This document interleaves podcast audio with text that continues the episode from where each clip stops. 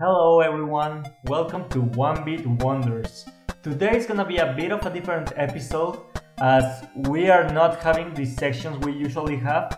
Uh, it's gonna be a fully fledged interview with SQFMI, who are currently developing the Frankie, a one bit platform you should be really excited for. For every two quote unquote normal episodes, we are having an interview with some of the most hype creators in the one bit scene. So, hope you enjoy this episode. Recording is on. Hello, everyone. This is One Bit Wonders, your bi weekly show for everything one bit. And today, I'm really proud to have with me as co-host slash invite invite guest. um, I have uh, Wayland from SQFMI, who are currently developing a little device um, for one-bit games, among other things, called the Frankie. So, can you tell us a bit more about that? Uh, where did the idea come from, um, or how was the development of it? Yeah, so hey everyone, this is Waylon here from SQFMI. So uh, yeah, we started developing Frankie as a prototype, as a uh, little portable kind of everything uh, computer device. We didn't specifically have gaming in mind, but uh, we definitely got our inspiration when we saw the Playdate device. Right, they had a really nice uh, one-bit, you know, uh, LCD display, which was very sharp contrast, and you know, we got our hands on some of those displays as well. And so we really wanted to do something with that display and kind of build a uh, open source uh, hardware platform so others can develop you know applications or, or games on it. And uh, if you kind of go onto our, our twitter or, or uh, instagram you'll see some examples of the things we did with frankie. So that's kind of how it all started. Yeah so one key difference i've noticed with the playdate is the modularity so Playdate has a very fixed set of inputs, which is um, accelerometer, on a D-pad, two buttons, and a crank. That's it. And with Frankie, um, you can say, well, it's game time. I'll put, uh, I'll um, have the gamepad um, uh, in my unit, and then when you wanna do a tiny bit of uh, writing or you wanna do some um, music, you can have some modules for that. So there's like a little keyboard and also like synthesizer controls. Um, mm-hmm. Yeah, I that's an aspect I really like. So that um, expands a lot of like what you can do with this um, one bit computer. Like um, it's not hyper focused on gaming.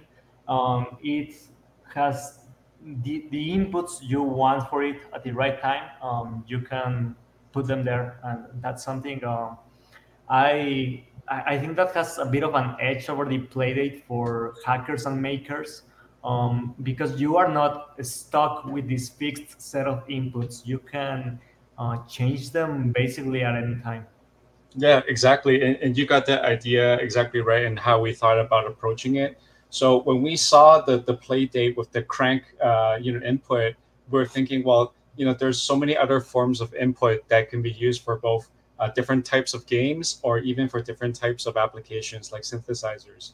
So we wanted to keep the modularity so you can perhaps use a joystick or a keyboard or you know even uh, other sensors or devices uh, as input to either your game or your application. So we didn't really want it to limit it to one type of input. So of course, you know, with the port in the front, like you said earlier, you can add different types of interactions, uh, whatever your your uh, ultimate application is at, at, the end, right? You can add it in there. Mm-hmm. Um, yeah, I um, really like that about the Frankie, and also um, I was uh, wondering, like, um, do you see uh, people creating their own input methods for their for the Frankie, like for their own very specific use cases? Yes, definitely. And so the part of the reason we wanted to go fully open source with this platform, both the software and hardware, is that we want to encourage and inspire others to create their own input device. So of course we started with a few examples like the keyboard, the two joysticks, as well as like the standard D-pad and AB buttons for gaming. But uh, you know we provide all the source code and also the designs files, and we really hope that other people will create their own uh, input device as well for for the Frankie platform. Yeah, um, that would be great if we had like a ton of very varied controllers for very different use cases. Like if we get a tiny piano that works on the right, right, that would be super charming. And yeah, yeah. also, yeah, now we're speaking about um, community hardware, but what about software? Are you planning to send out dev kits like to some um, really talented developers in the who are somehow related to it. Um, yeah. You, yeah. So we definitely want to build a community, right? Because you know, with the device itself, uh, definitely the starting idea is that we want to be developer focused, so that you know, with the Frankie device, you can do a lot of things with it. But we also understand some of the users probably just want to play games or you know enjoy the the kind of applications that other people develop. So to kind of get the the ball rolling, right, we want to kind of have some uh, initial uh, prototype devices that we can share with the developer community, so they can play around with it. Uh, you know, give us some feedback and also maybe build some applications or games for it. One of the things that we're lacking right now is like a good games engine for the platform. And so we're seeing, you know, if we can build something like that or leverage uh, some other open source software to kind of help build some interesting applications or games to really get the attention of, of, additional developers to join the community and to build and share more games and applications. Yeah, like at launch, you really don't want it to be like a desert um, in terms of software. Uh, exactly. Uh huh. So that's why um, I think it's important for pretty much any um, platform to uh, send out um, early units to developers so they can experiment with it and uh, pull off some really exciting um, projects um, ready for launch or close to launch like mm-hmm. yeah i so that's something that i'm really excited about that um, when it launches um, it's not like um, and now what like there's always right. something there and, and and then how can we build on top of what um, has been built by uh, developers before launch so um, now you have a um, very stable base of software and like maybe even mm, software to make more software, like you say, game mm-hmm, engines. Mm-hmm. Uh, so yeah, that's something I'm looking forward to. Like, um, and right now, like I, I know there's not um, there there hasn't been like an insane amount of development already for the platform because it's in its early stages, but right now, what are some of the most um, exciting uh, features or software games that you've managed to get on Frankie? Yeah, so when we were playing around with it, uh, the one of the great things about the platform is it, it currently the design runs on the ESP32, so that gives us uh, you know the Arduino framework support. So from there on, you know, we were able to quickly develop some simple applications and demos. I, I think you saw like there was like a, a Cat animation, right? Some basic animations. Yeah. Um, we, we can write some simple drivers for the input to, you know, simulate like a, a shooting style game, and also, uh, you know, a basic synthesizer keyboard.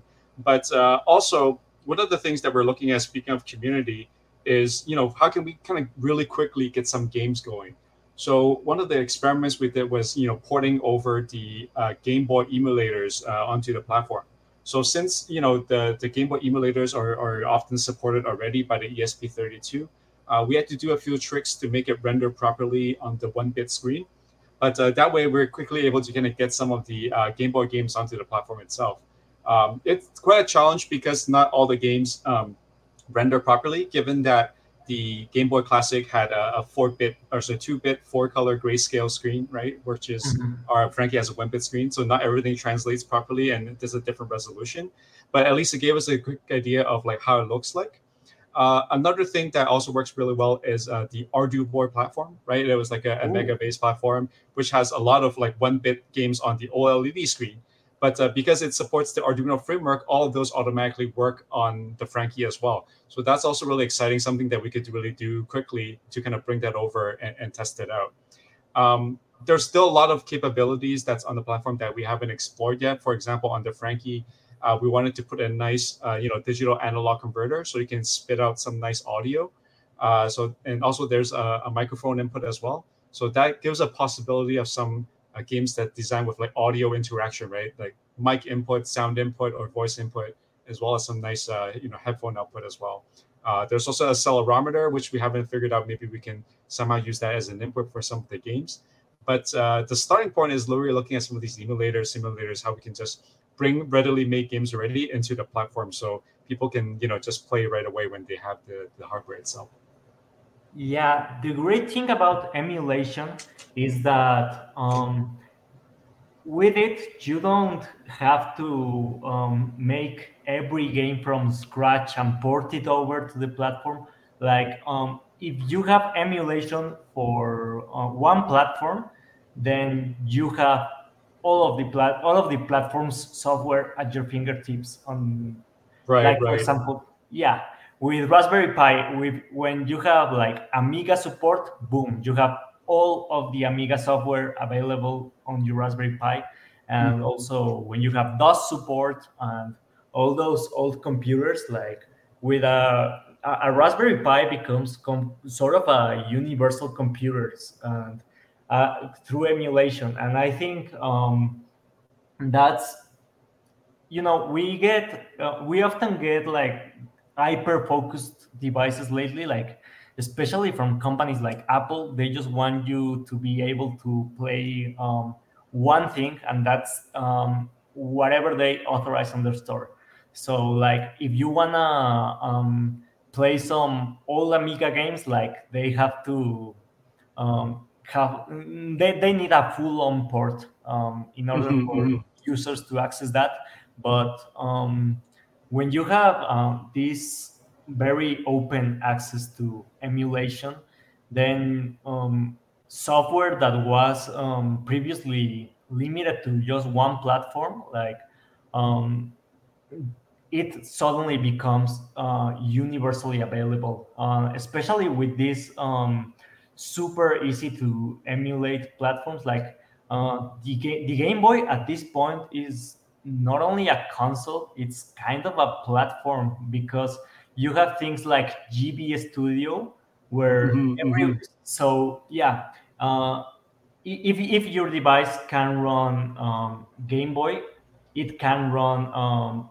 anything made on GB Studio. So um, it, it kind so Game Boy kind of be, became like a framework for um, game development among indie communities. Like I see there's there's the GB Jam on mm-hmm, uh, mm-hmm.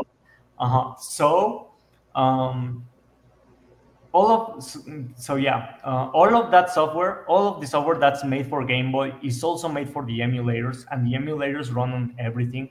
Which means um, if you make a Game Boy game, you're kind of making a game for everything. Right, right. It can run on the Raspberry Pi. It can run on your phone, right? Because it's supported by the emulator. Yeah, yeah, exactly. and uh, that, that's something uh, that I'm really glad about. Um, like the way um, these tools have progressed. Um, I mean, tools like GB Studio and mm-hmm. all, yeah, to help uh, indie developers who may not really be um, super um, they may not have a ton of experience coding but they may have some experience on pixel art and maybe uh, writing all of that. And with that um, just one person can make a game and a ton of people can enjoy it. And I, I think that's really great that uh, these games are no longer locked to one platform, but like they are so accessible, and that's also a great thing about Arduboy. So I'm really glad there is already Arduboy support there because um, uh, the powerful thing about um, having support for a platform that is already very developed is that um, you basically once you figured out uh, how to add emulation or support uh, you have uh, a ton of software at your disposal like uh, and, and it's great that you already cracked those two platforms like like you already managed to get those two platforms on the um, frankie because that means that at launch you don't, you you not only have like um, a couple dozen games you have hundreds if not thousands. Right and we're of course you know building on top of all the open source software community right? You know these all these tools all these frameworks uh, it, it was easy for us to port over because there was so much uh, support and documentation that's already out there you know and and so that's great that we were able to leverage all of these projects uh, you know to to build on top of frankie yeah. So i was also wondering oh yeah there, there's a developer who is making a very impressive um, game boy emulator for playdate so I wonder if those um, rendering techniques um, would um, improve uh, the current uh, rendering methods used for um, Game Boy emulation on Frankie. Because here's the thing: that emulator, like, um, has been set by the developer to become open source the day Playdate comes out.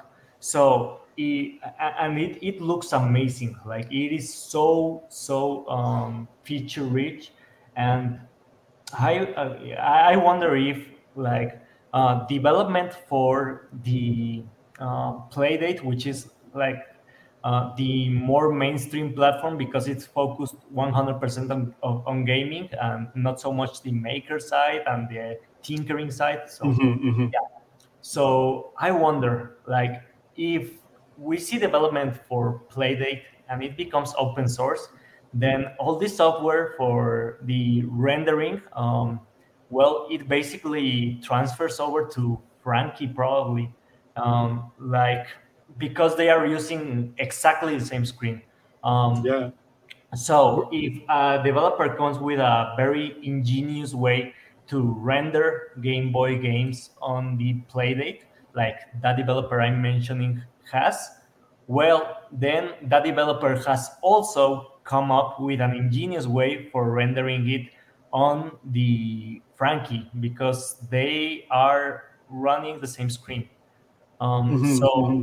yeah, uh, m- maybe um, like uh, the current um, implementation of Game Boy graphics is a little rough around the edges, but uh, with that technology being open sourced, then that means um, they Frankie and Playdate could become like um, both uh, like some uh, top tier platforms for playing Game Boy games.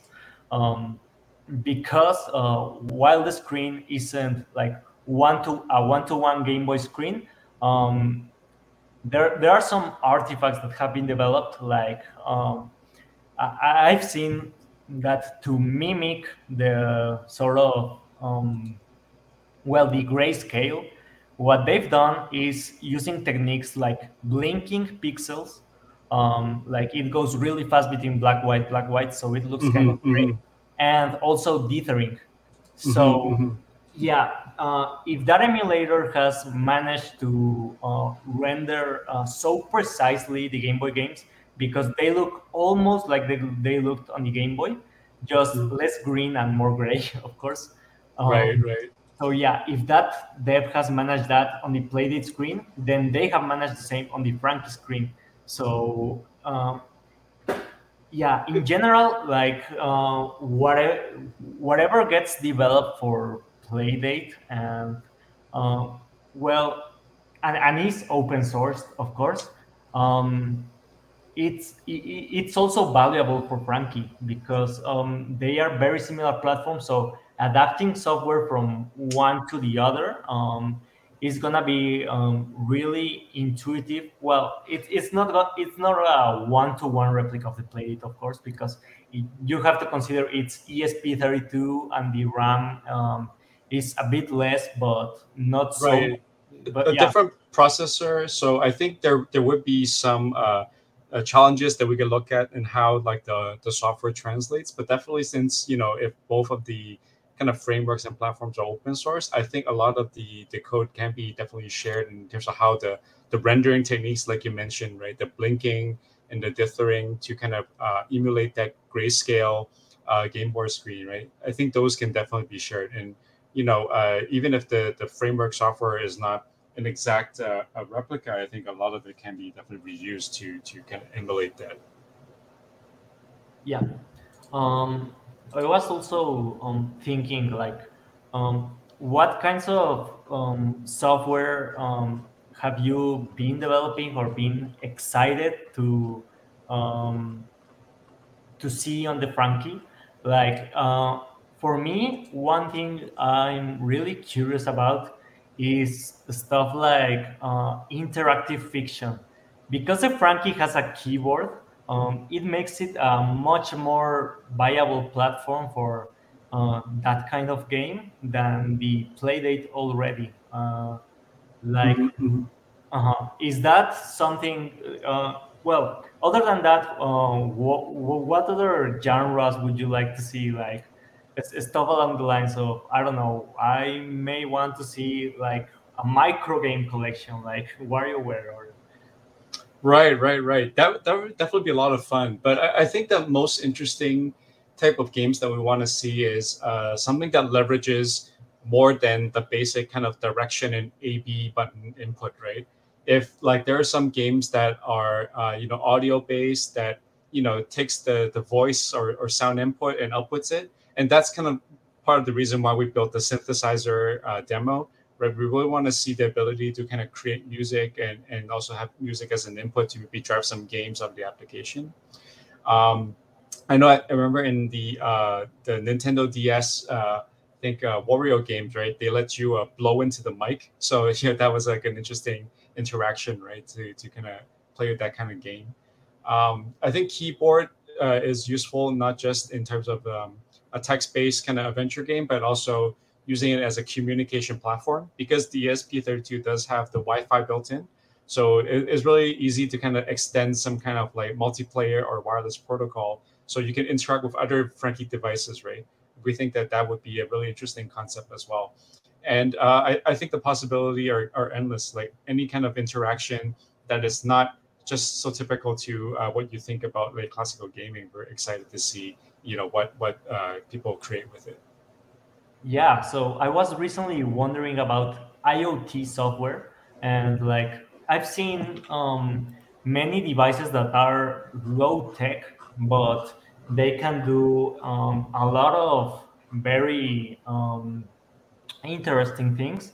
Like for example, there's the Inkplate, which is like an e-ink based mm-hmm, mm-hmm. tablet, right. uh-huh, but it, it uses like an ESP32 but already you can use it like an RSS reader and a lot of things like that. So um, lately, well, well, like a couple of weeks ago, I got a Pebble Time, and mm-hmm, mm-hmm. yeah, that has um, taught me a little of how um, sharp memory LCDs um, kind of look like, how they work, and all that. So yeah, it's uh-huh, been, uh-huh it's been exciting. Like, um, well, first of all, I want to mention the, the main difference I've seen between e-ink and memory LCD is that e-ink uh, has, gives you a very matte look.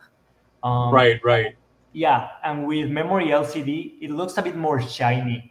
Like you can see, uh, you can know it's it's like when you uh, point light uh, directly to like aluminum or, mm-hmm. or, yeah, like it reflects back. Uh, so you really notice that it, it, looks way more shiny and less matte um, than ink does, but they both serve their purpose of um, being low power displays that mm-hmm. aren't that aren't really hard on your eyes like most OLEDs. Um, right, right. Yeah, they look beautiful, but um, after a couple of minutes, they can strain you a little bit. Um, mm-hmm, mm-hmm. So. And one of the, the cool things about these low power displays also is the, the fact that they are low power. So, like with the Frankie with the screen, uh, you know, we think about other applications, like for example, like a Tamagotchi type of device, right? Where it tells you the time and it's like a pet that you keep with you and hopefully it's a device that you can run for you know many days without having to recharge it right if you think about like uh, a typical gaming device or like a or your iphone or, or android phone you know they last only maybe one day or two but we're hoping to really push the the the uh, battery life of these devices because of the low power screen to at least you know uh, a week or more right because um, you know you can always just have this device with you and just not having to recharge it all the time yeah, uh, speaking of Tamagotchi, we recently covered the Tamagotchi Smart on this this podcast. Well, the spin-off mm-hmm. podcast, which is, which is Pet Wave, where we cover mm-hmm. everything about virtual pets. So mm-hmm. the mm-hmm. more I look at that device, the more I'm disappointed by it because mm-hmm. It's using like a regular screen. So um, and that means it has um, a very poor battery life. It, it has around, well, it's not the worst. It's like what 30 hours? Yeah, that's the official number.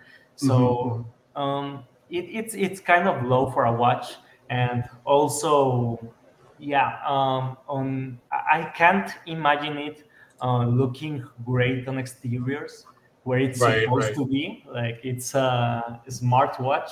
And also in terms of features it's extremely closed. And like compared to a pebble uh, you cannot call the tamagotchi smart really smart. Like it's a watch with a tamagotchi and that's it. Like right, it, it's kind of disappointing. Like when i saw them um, push the smart side i thought oh this may be able to do some really cool things like um, maybe it syncs with your phone and you can um, read notifications from there or you can play music or something. But no it really it's really just i think the most advanced thing it does is like recording steps. Mm. but um, yeah it, it's super super closed like you and I compare that with what I'm doing with my Pebble. I'm playing Sokoban, for example, a lot. nice. Yeah, it's really fun. And the Tamagotchi, because um, it's designed for like very um, well, the, the games made for it are like very game and watch like. So mm-hmm. they don't have like they aren't super mentally stimulating it's just moving your character be- between left and right side of the screen or right right like, right. are super basic like that. So yeah um, I, I think um, the tamagotchi smart may not be uh, fun for more than a week while with the pebble for example i've been reading my rss feeds from there. Like wow yeah when i'm bored like i start clicking through my rss feeds and um, the um, yeah, it's a tiny screen, but uh, be, but they make the font a bit bigger to compensate, so you can easily read through an article and like it's not even uncomfortable or anything. Like yeah, um, it, it really is a great platform, and I think a lot of people really miss it. You know, even after so many years that they stopped making new ones and the platform is down but people still keep creating you know new software for it. You know they keep supporting it because i think they really love the idea of, of the platform itself. Yeah um, it's wonderful. Like i entered as a newcomer and i think um, it does what tamagotchi smart is trying to do but much much better. Like mm-hmm. tamagotchi smart is trying to be both charming and smart. And um, it, it it kind of achieves the charming aspects because oh, it's got cute pets and um, and all that. But um, in terms of being smart, it's it's not really that smart. Like, mm-hmm. and with the Pebble, um, you have both. Like uh, you can do a lot of things with it, not just um, play with a virtual pet. Um, you can do that, but you can also do so much more. And um, it also has the charming aspect because the watch faces are so crazy, and also the animations are stunningly um, crisp. Like you get some super cute animations every time you um, like um, do anything. Basically, um, they are so. I kind of miss that charm from Pebble uh, on on current smartwatches. Like you see the Fitbit and the Apple smartwatch, and they all look fine but very boring. Like, mm-hmm, uh, mm-hmm. and that I think um, design should um, be a little more playful. Uh, usually, like I, I don't like the 100% utilitarian approach. Right, um, right. Like unless it's like medical software or like right, right. or like nuclear plant software. Like yeah, I can see how that wouldn't be super playful, and that's totally understandable. But for almost everything else, I do like a degree of playfulness to things. Um, I think it adds a lot to the user experience. Mm-hmm, mm-hmm. And I think that's also uh, one of the aspects we, we consider when we build products like uh, you know Frankie as well is uh, you know the the open source of the hardware itself, but also we wanted to keep uh, the enclosure design uh, open source. So you know, being the playful aspect, right? I think people want to have their custom color cases. You know, if they can 3D print it, or if they want you know pink color case or purple color case, they can go ahead and do that. And I, I think that's one of the cool aspects, right? Where you can customize your own device. Uh, you know, with the Pebble, you know, the, the different uh, watch straps that you can swatch up. Uh, you know, uh, with different color bands, and I, I think that's really important to have that unique customization for like you know your devices. Yeah, absolutely. Like uh, I also really liked when Nintendo pushed the um, 3D new 3DS faceplates. Mm-hmm. Um, right, right. Yeah, I thought that was super cool. Um, but I, I, they still have some of that with the Joy Cons. Like you can have crazy Joy Cons. Um, but yeah, uh, for most editions of the uh, no, uh, I was gonna say Mm, yeah, uh, Nintendo in general, um, like after 3DS, they've kind of locked away all of that uh, personalization aspects, mm-hmm. like a little, not completely, but um, for example, with the 3DS, you have uh, some amazing themes that make it look uh, so charming and so gorgeous. Like uh-huh, you, uh-huh. you can have yeah, and with the switch, it's just black or white. That's it. right, um, right.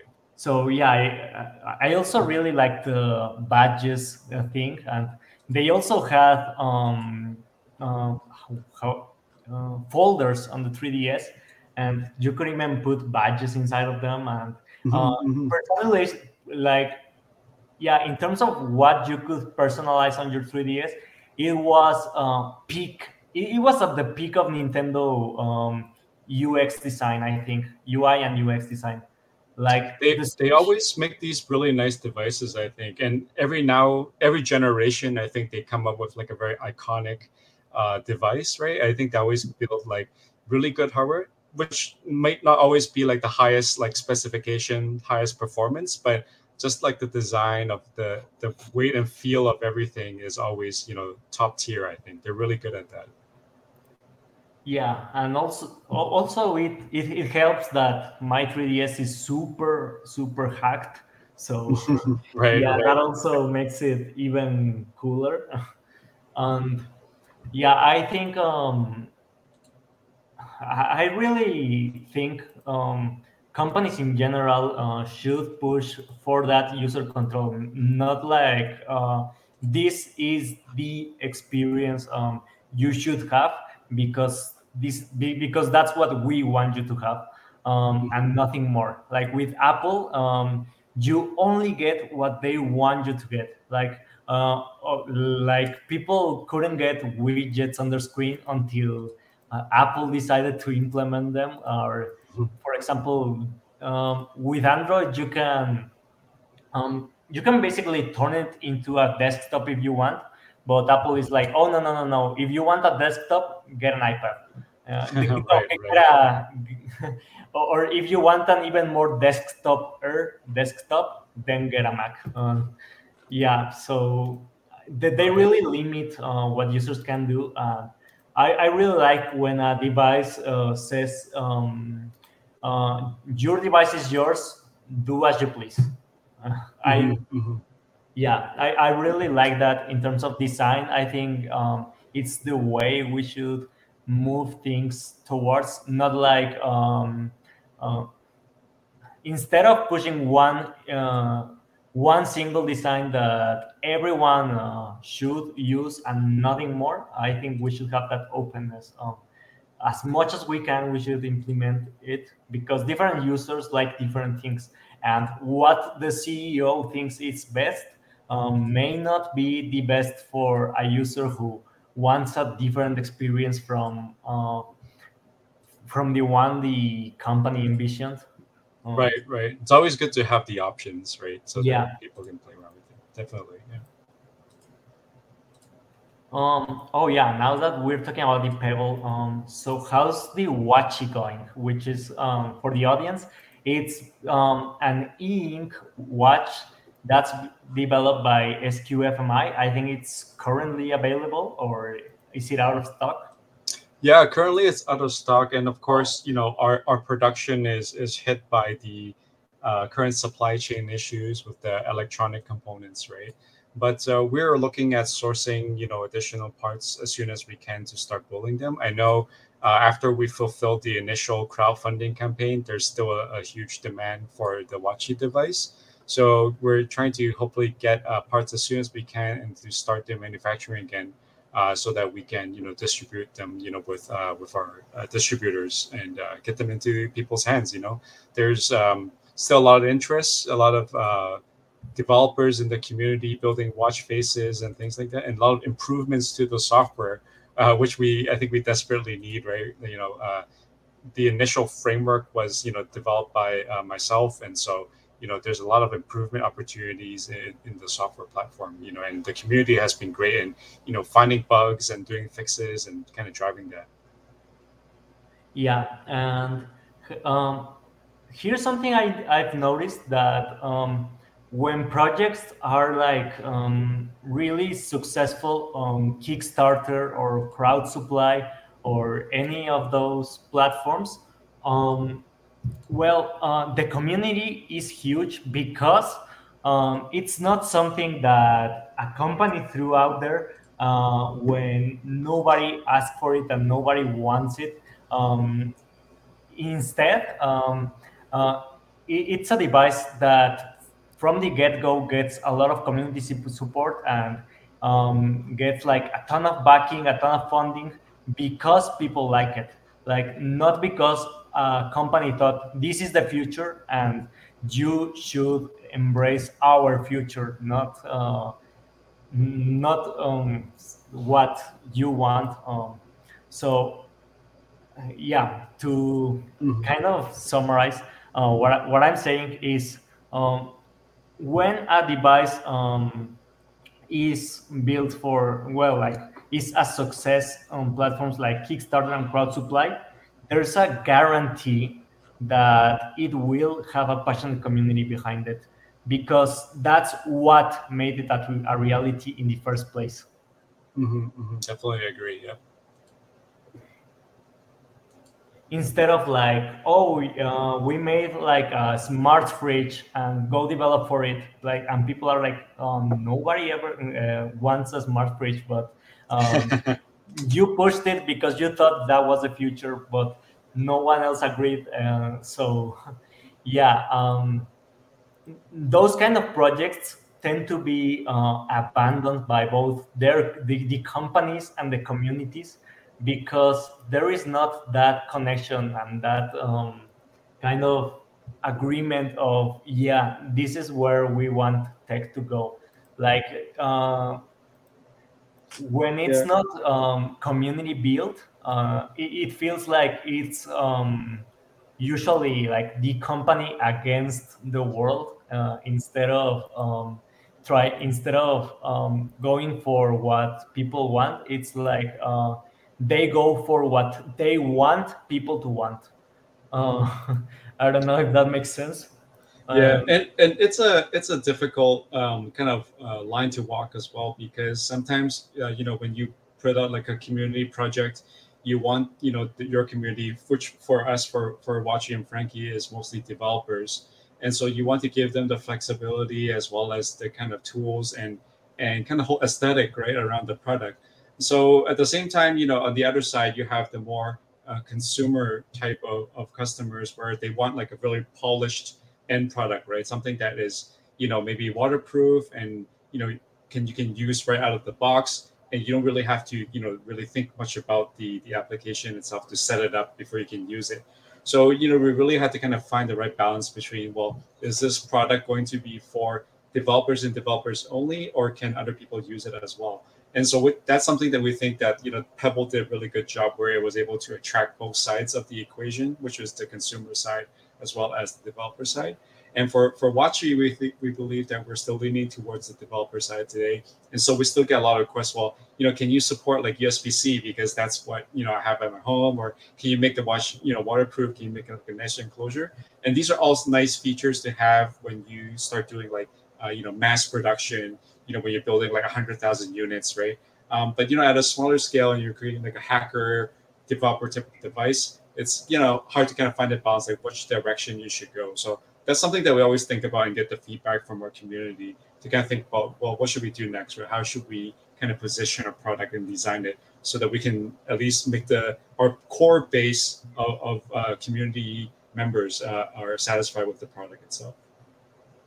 Yeah i wonder um, how has the iot how, how have the iot applications developed for watchy like have you seen from the community um, anything exciting come uh, come up? Like oh i i made an application to control my microwave or something like that? Um, yeah we, we saw so many uh, interesting applications that we were so surprised and, and so happy to see that the community did these things. So like in iot uh, you know one of our, our early kind of uh, watchy adopters uh, you know set up a, a smart home system so they were able to kind of control the temperature of their home, the thermostat, right? Uh, get some data about like the, the humidity, the temperature in their home, then open the garage door uh, all through the watch itself, right? Because it has the Wi-Fi built in, and they were able to very quickly uh, connect some APIs and just build the whole system.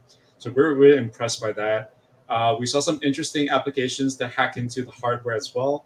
I think one um, developer that's also on Discord actually attached like a gas sensor so they were able to uh, work into um, look into the CO2 levels as well as the different gases in the environment uh, right from the Watchy platform over the uh, I2C bus.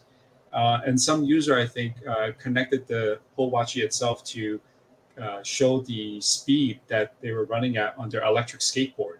So I think the flexibility of the open source software and the Wi-Fi connectivity enable all these interesting IoT use cases. And some of them we never even thought of that people would do, right? So it was really cool to see these projects, you know, show up.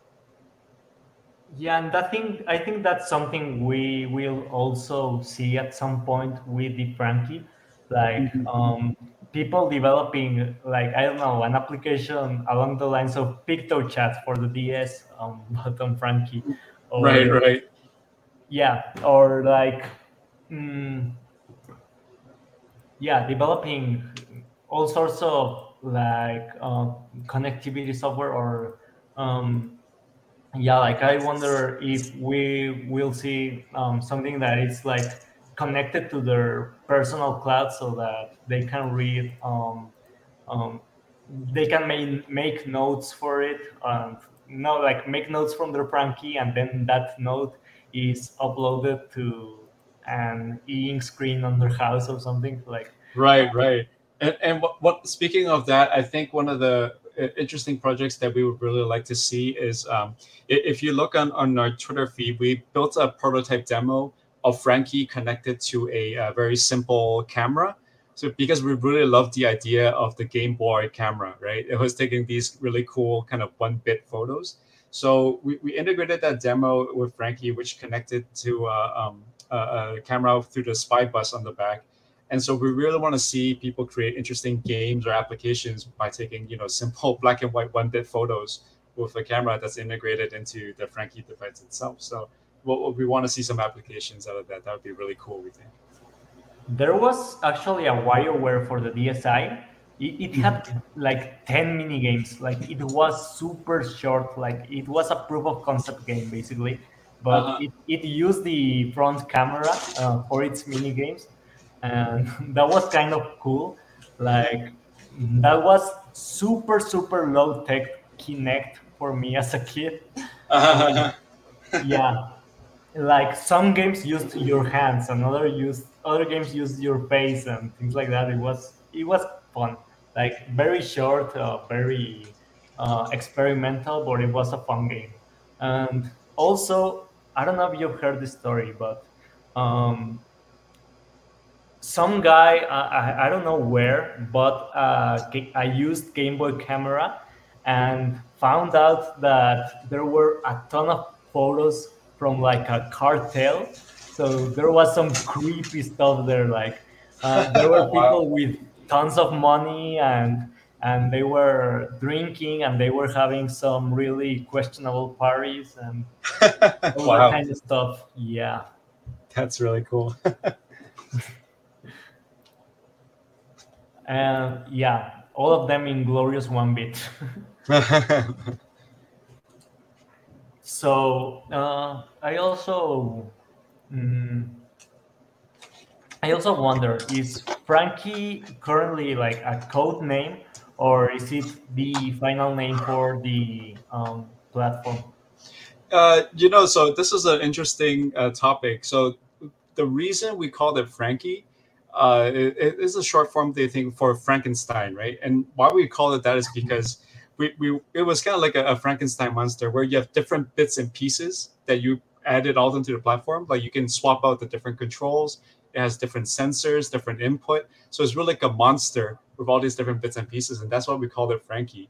So there, there was no other reason why we, we called it that aside from this. Um, but we haven't really decided like if we need to change the name to something more final but we thought it was like a fun name and you know if you know with with uh, our, our, company we tend to name our products to end with a y you know like badgy yes. watchy frankie so we just wanted to keep the theme so we thought frankie nice and short so we, we're keeping it that name for now um, i think we'll use it. Uh, it it seems to resonate with folks when they think about it so yeah i also like the name um, but I would also uh, suggest some names of my own, which could be for the Frankie or for future products. Uh, cool. I'll just give them away for free, like Blinky, because the screen kind of kind of blinks between um, uh-huh, black and uh-huh. white.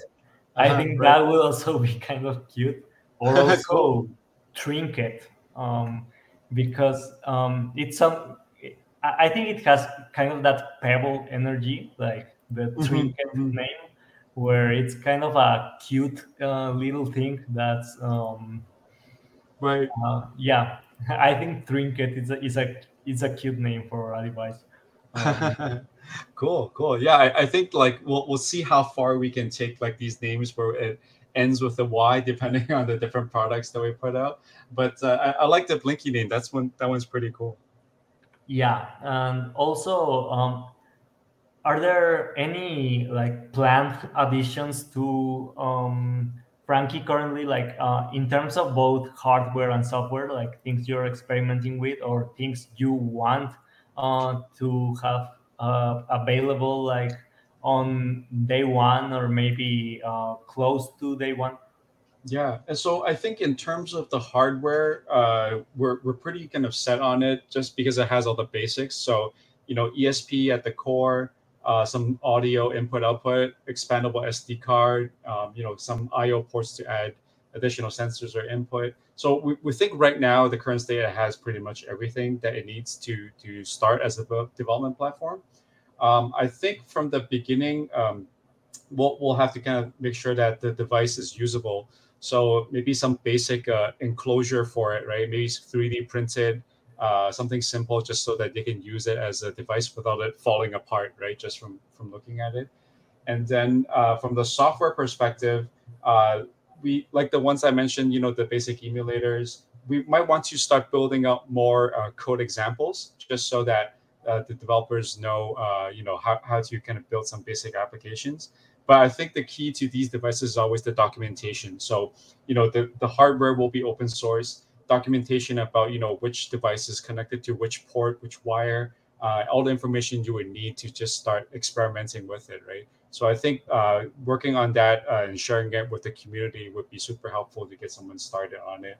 Uh, if they have any questions about, you know, how do I read from this sensor, how to read from this button to, to trigger some actions.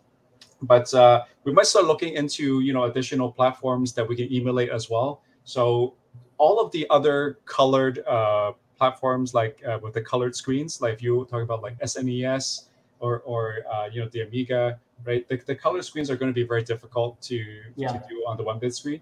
But I think uh, other uh, game platforms like Game Boy, I think we, we already mentioned that. Uh, maybe some simple framework to start developing some games that that would be uh, a near term target. Um, we also considered building an emulator or simulator for Frankie, but we think that uh, the development might be just simpler just to do it on the device directly. So maybe we won't be looking into that as much. We'll, we'll see what kind of open source frameworks we can leverage to really just use that as the basis for, for uh, game or application development. So I think those are the things we want to have ready uh, by the time we, we actually start uh, sending these units to developers. Yeah, so I'll mention some of um, my ideas for things that I, I, I consider like manageable under that software and hardware. Um, mm-hmm. Like I, am not gonna suggest oh PS4 emulation now. Right, right. no, um, something like vMac, like the first Mac um, that had the one bit screen. I think that will be cool to um, emulate there. Um, mm-hmm. Someone has already ported vMac to ESP32, but mm, okay. I haven't seen it running on Sharp Memory LCD yet. Ah, okay but it could be doable. I think. Um, Got it. That would be really cool to see. Yeah. Yeah. Another thing is uh, the UXN platform. I absolutely love what they're doing over there. It already runs on um, the Raspberry Pi Pico and um, the Playdate, and someone got it like on the Raspberry Pi Pico plus a Sharp Memory LCD. So nice, nice. Yeah, I'm not sure. I think I also saw it running on the ESP32. Yeah, yeah. There are a couple of demos of UXN running on ESP32. Like we talk about UXN a little bit on the second episode. Uh, it's basically um, a computing plat- software platform um, that runs on super basic software, but allows you to do some really interesting things like one bit pixel art or um, text editing, um, some very basic computing tasks, but um, yeah, uh, it's cool that uh, we have that kind of universal platform um, um to build upon. UXN um, is developed by a team called 100 Rabbits. Uh, they they do a lot of cool things, research them. So yeah, the fact that like it, it already runs on many of the components of uh, the Frankie, but we haven't seen it on the Frankie yet. Like we've seen it on ESP32, which is a Frankie component. We've seen it on Sharp Memory LCD, which is another Frankie component, but we haven't seen both. Like it, we haven't seen UXN running on both together. Like uh, we haven't seen it running on Frankie itself and I think um, because there's already development uh, for both the screen and the processor, um, now you uh, you can Frankenstein both together and maybe yeah. that's definitely something we'll, we'll, look into. Thanks for the tip. That sounds like a really cool platform. I, I just did a quick Google search on it. It looks like there's some nice, uh, you know, uh, black and white one uh, bitmap art that's done on the platform and some like basic demos. And we're definitely going to do some more research on this one. It looks really cool. Yeah, I think that is another platform that is doable that uh, could be uh, adapted into Frankie with relative ease. I'm saying relative because I know programming isn't super ultra straightforward. Um, and yeah, uh, a, a, couple of other platforms. Um, Pokemon Mini. Yeah, this one is a bit uh, on the silly side because there's like 10 games for that thing. Um, it actually has a homebrew scene, surprisingly.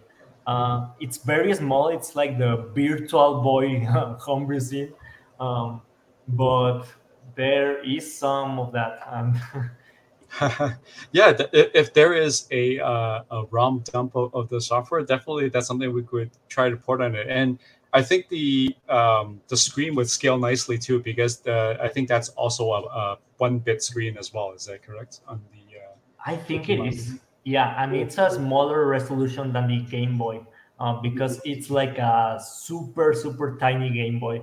Um, I think it's yeah. as small as the Game Boy Micro, uh, even smaller. No, I think it's just small.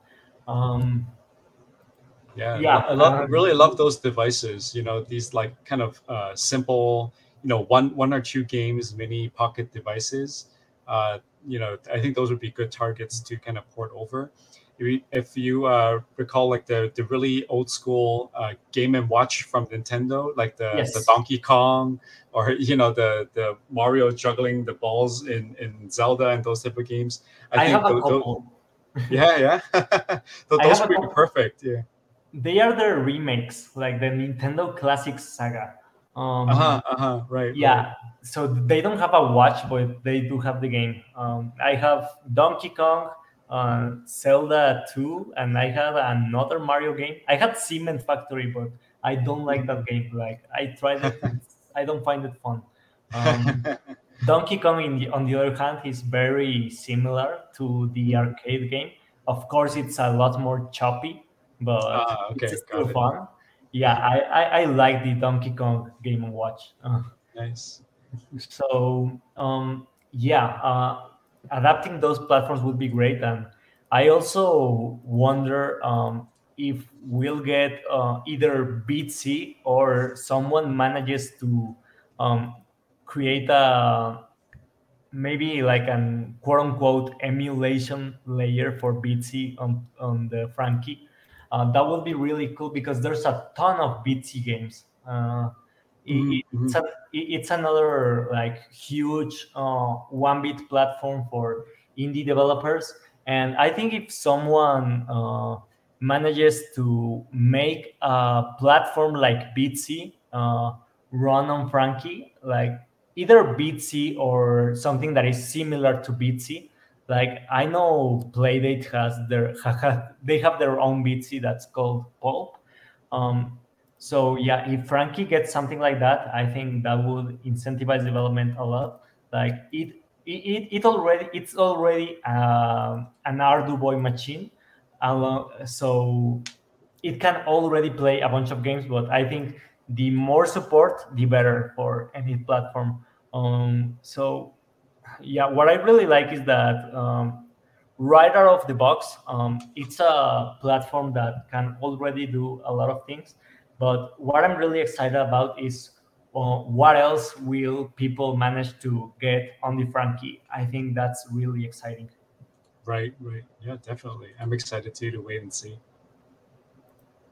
Yeah. Um, so um, you have Oh yeah, I, I was also planning to mention something else I like about the Frankie is that already it has better availability than Playdate. Like I'm from Mexico, so I couldn't get one of the Playdates. Like um, they straight up won't send them here. And with oh, Frankie, it has pretty much worldwide support. So I think that also opens the gate a lot for developers in countries that maybe very underrepresented or um, underlooked. Um, like I think they should also have um, access to hardware. Like Raspberry Pi Mhm. Foundation has done that uh, a lot lately, like helping um, countries that are very underlooked get access to uh, hardware. Um, Mhm. so yeah, I think uh, something I already like a lot about um, Frankie is uh, how accessible it will be because um, it already has um, shipping to more places. And I, I think that's really gonna expand the base of developers. And yeah, that's something I'm looking forward to. Yeah, definitely. And and we're always excited to kind of just see the kind of different uh, you know developers and, and customers creating cool things from around the world, right?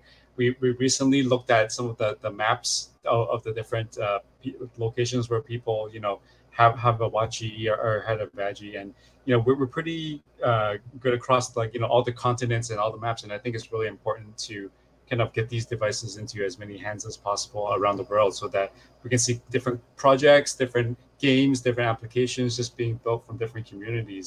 And so we really try to do that and also try to keep the shipping low, right? Just to make sure that it can get to all the different countries around the world without having to pay a lot. So that's something we work really hard on in terms of how we distribute, uh, you know, our, our devices as well. So uh, if, if we can ship it there, then we, we try to. Yeah, that's wonderful. Um, I was also wondering if, um, like, by the end of development, like uh, when it's like in its final phases, um, are you planning to send out uh, review units to kind of um, let more people find out about Frankie? Like, I I know a lot of YouTubers who may um, well YouTubers and journalists who may actually um, be really helpful to spread the word around Frankie because they have a lot of these passions for um, either one bit or low tech handhelds or like retro stuff in general or maker stuff. Um, so yeah, uh, are you planning to send um, review units for that purpose? Uh, Yeah, so so for our initial plan, I think uh, because right now we aren't doing a, a large scale manufacturing, right? Because we don't know what the demand is yet. So at this point, we're hand building, you know, uh, you know, a handful of units, right? Maybe you know five or six, uh, you know, just manually building them. And so our first priority, of course, is we want to get them into the hands of developers, right? Uh, creators, makers, who is able to kind of spend time to develop on the platform. So I, I think that's the first step. So we can maybe get some feedback on the development process as well as some, uh, you know, community created games or applications, which we love to see. Um, and then maybe after that, we'll start looking at distributing these to you know game reviewers or other journalists who might be interested in covering uh, these type of platforms and that would be kind of the next phase right once we kind of uh, have some into the hands of developers and then probably after that we'll start looking into you know if there's enough interest we might start another crowdfunding campaign and just trying to mass produce these devices so we can kind of keep the costs low and you know uh, you know get them into more hands as well. Yeah, it makes sense that first you are targeting the developers rather than the influencers or uh, all those personalities that um, may have a huge following, but um, when the product is like uh, still in the oven, um, you really don't want to push it to those people yet. Uh, so I think that's um, smart um, because otherwise you, you'll get a lot, a lot of reviews that, that that say, "Oh, it's cool, but where's the software?" And so it's good to first have that base, which is uh, the software developers and all that. Um, once there is um, enough uh, development for it, once um, it feels like a fully fledged platform, um, I think that's when the time is right to push it to towards um, um, those kind of content creators. Definitely, definitely, and you know, just uh, we'll we'll keep uh, definitely you posted, and we'll always share updates on on our Twitter and Instagram on any new developments. So just keep an eye out, uh, and uh, I'll be ready to share additional news when we're ready to kind of share the Frankie platform to developers as well as any updates we have uh, overall. All right. Uh, it was really nice to have you here on the show. Um, Thank you. You have uh, anything else to say to people? Uh, nope. Uh, just uh, follow us on Instagram and Twitter. Uh, we always love, you know, if you have any questions for us about, uh, you know, anything about the products or just want to have a chat and interact, right? We're really into the whole maker developer community for these type of products. And so, yeah, um, thank you for having me again here, T. It it was a pleasure. Yeah,